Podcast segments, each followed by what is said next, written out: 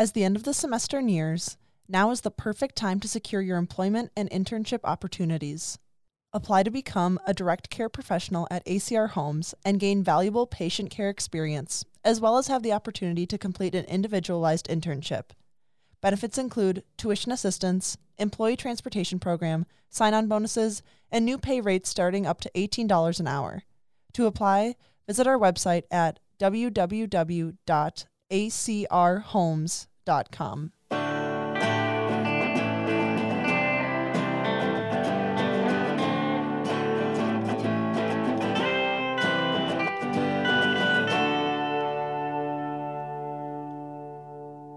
Hello, everyone.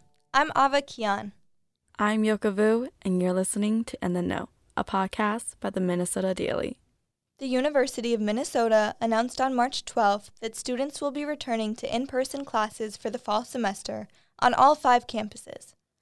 Following health guidelines, the university will still require everyone to wear masks and socially distance, as well as continue to provide access for COVID testing.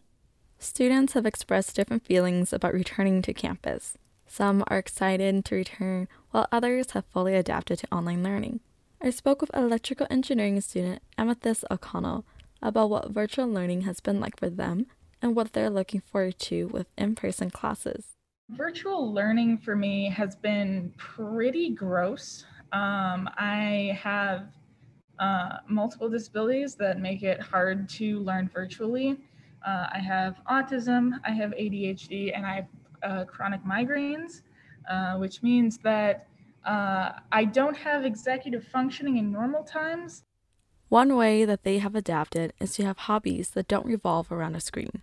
If I stare at the screen too long, I'm going to get a migraine, right?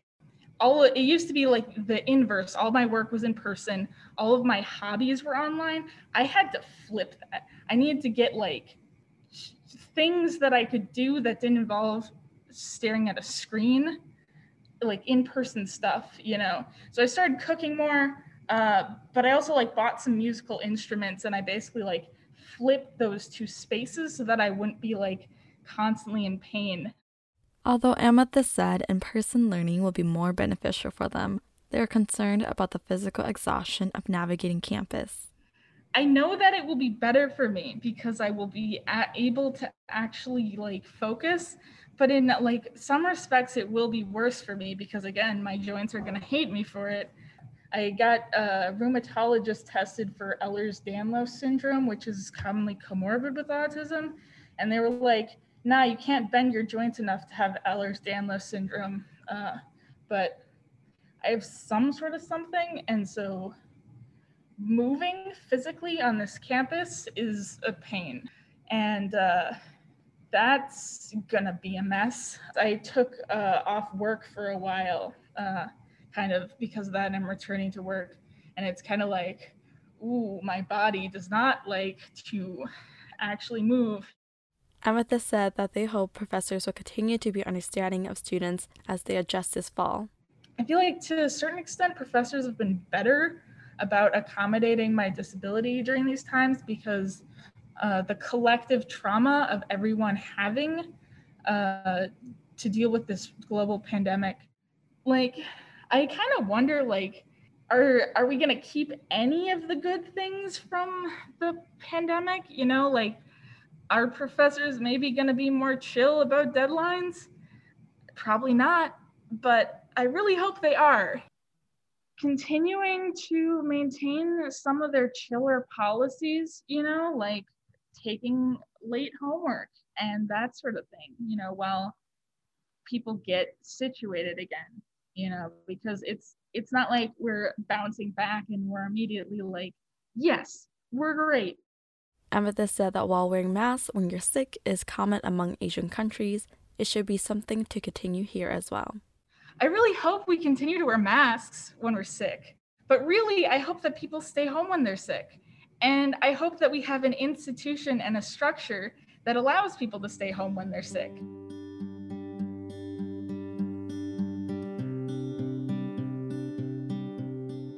I also spoke with a sociology student who remained anonymous throughout this story. The student, who is Asian, says she is afraid of being identified due to concerns about rising anti Asian hate crimes It's been stressful to say the least. Um, learning online is a lot more rigorous uh, personally than um, learning in person. I mean, I I've adapted to online learning, but you know, kind of still missing that in person, face to face element. She said that the pandemic has definitely changed her career path. While she was originally on the pre med track, she wants to pursue a career in racial justice and advocacy work. I originally was pre med, but and when talking about like um, diversity, equity, and inclusion, we're like past the D. We need to get to the E and the I. so I think it's like doing that kind of work. Her ideal return to campus includes fewer students and classrooms and for everyone to keep following safety guidelines. A resource that has helped her during the pandemic is the Asian Pacific American Resource Center, or APARC. The center focuses on the success of Asian American and Pacific Islander students in college and beyond. I've um, used a lot of resources from APARC, and I used resources from being within the Aspire community. Um, so you know, leaning leaning on to each other when things and times get rough. Aspire is a peer mentorship program that APARC hosts to help first year and transfer students transition into college and build community. The center held a processing space in collaboration with the Asian American Student Union a few days after the Atlanta area shootings that killed eight people, six of them being Asian women. I think I felt very safe. I felt very heard.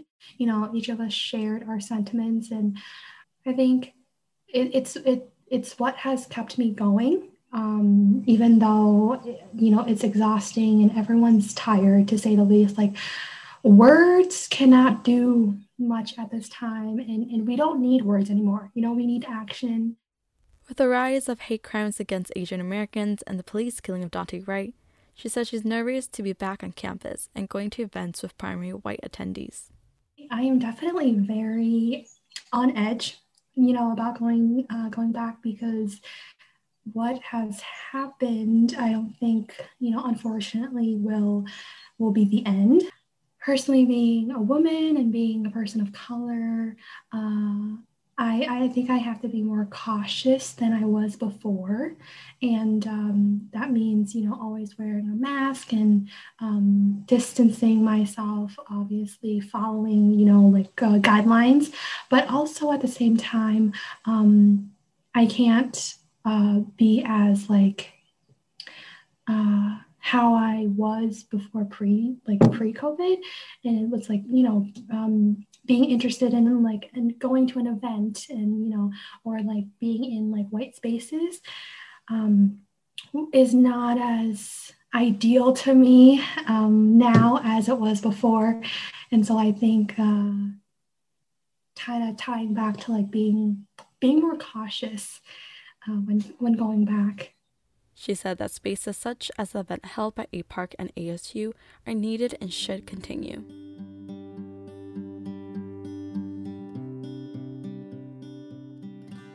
Another student, Ashley Tilkey, who is set to graduate next fall, talked to us about her online learning experience and how she's feeling about returning to in person classes. She said she's been enjoying online learning because online courses let her do things at her convenience. I'm definitely like a student that I don't know, I can run my own schedule and it, it just works better for me to be able to do things any time of day.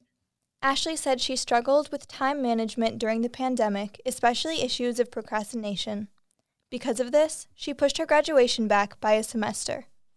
Some of the struggles of like being online, it allows you to really make your own schedule, which I enjoy, but also when I'm going through my own things, I get a I'm very lenient with my schedule. So um, then I, you know, I don't do my homework when I should and things like that. So a combination of all those things has kind of pushed uh, my grad. It's what has led me to push my graduation date back.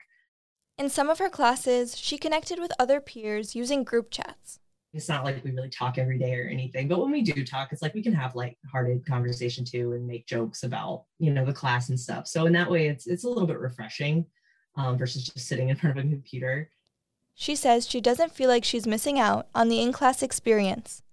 I think I'm missing more just being able to be on campus in general and like go to a dining hall or go to restaurants around campus or just see people walking around on campus. You know, I think we all miss it, even with, you know, some of the hardships that come with, you know, the way we were doing things before. It's like, you know, I'd, I'd give anything to go back to some sense of normal life. like I'm the, the use anime club and stuff. So also for me, it would be really, really amazing if we could go back to having in-person meetings because I miss seeing them. And we all stay connected like through Discord. That's how we're doing everything now. But um, you know, I, I want to see their faces and, and watch things with them and stuff.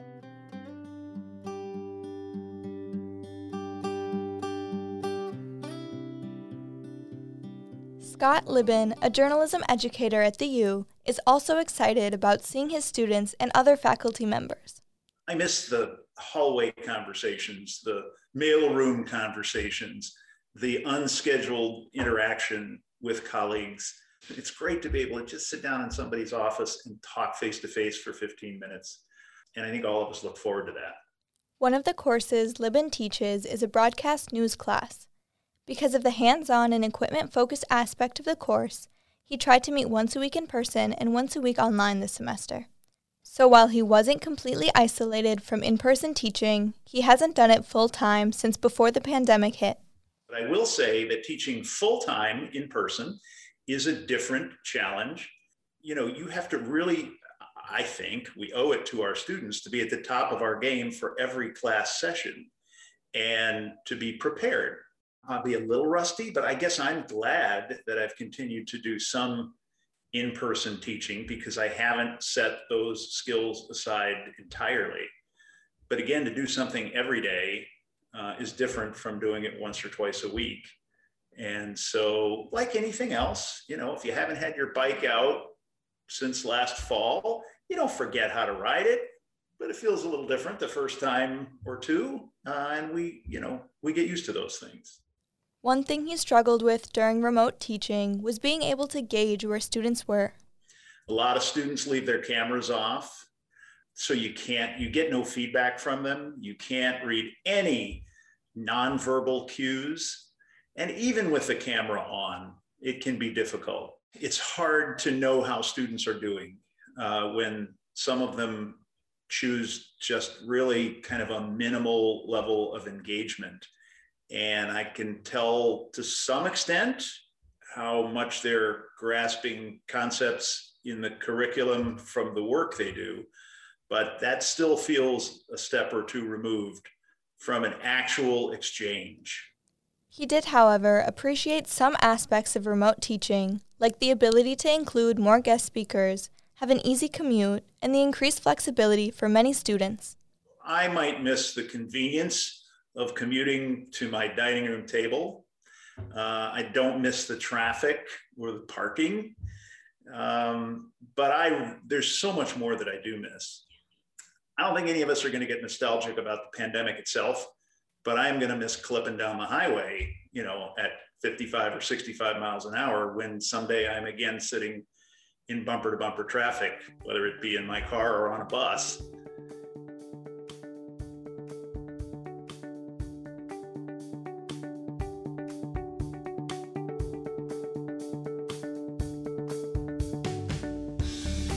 In other news, on Tuesday afternoon, Derek Chauvin was convicted on all three charges against him. It's been a long week and a long year for Minneapolis. We will see you next week. Music in today's episode was provided by Graham Makes and freesound.org.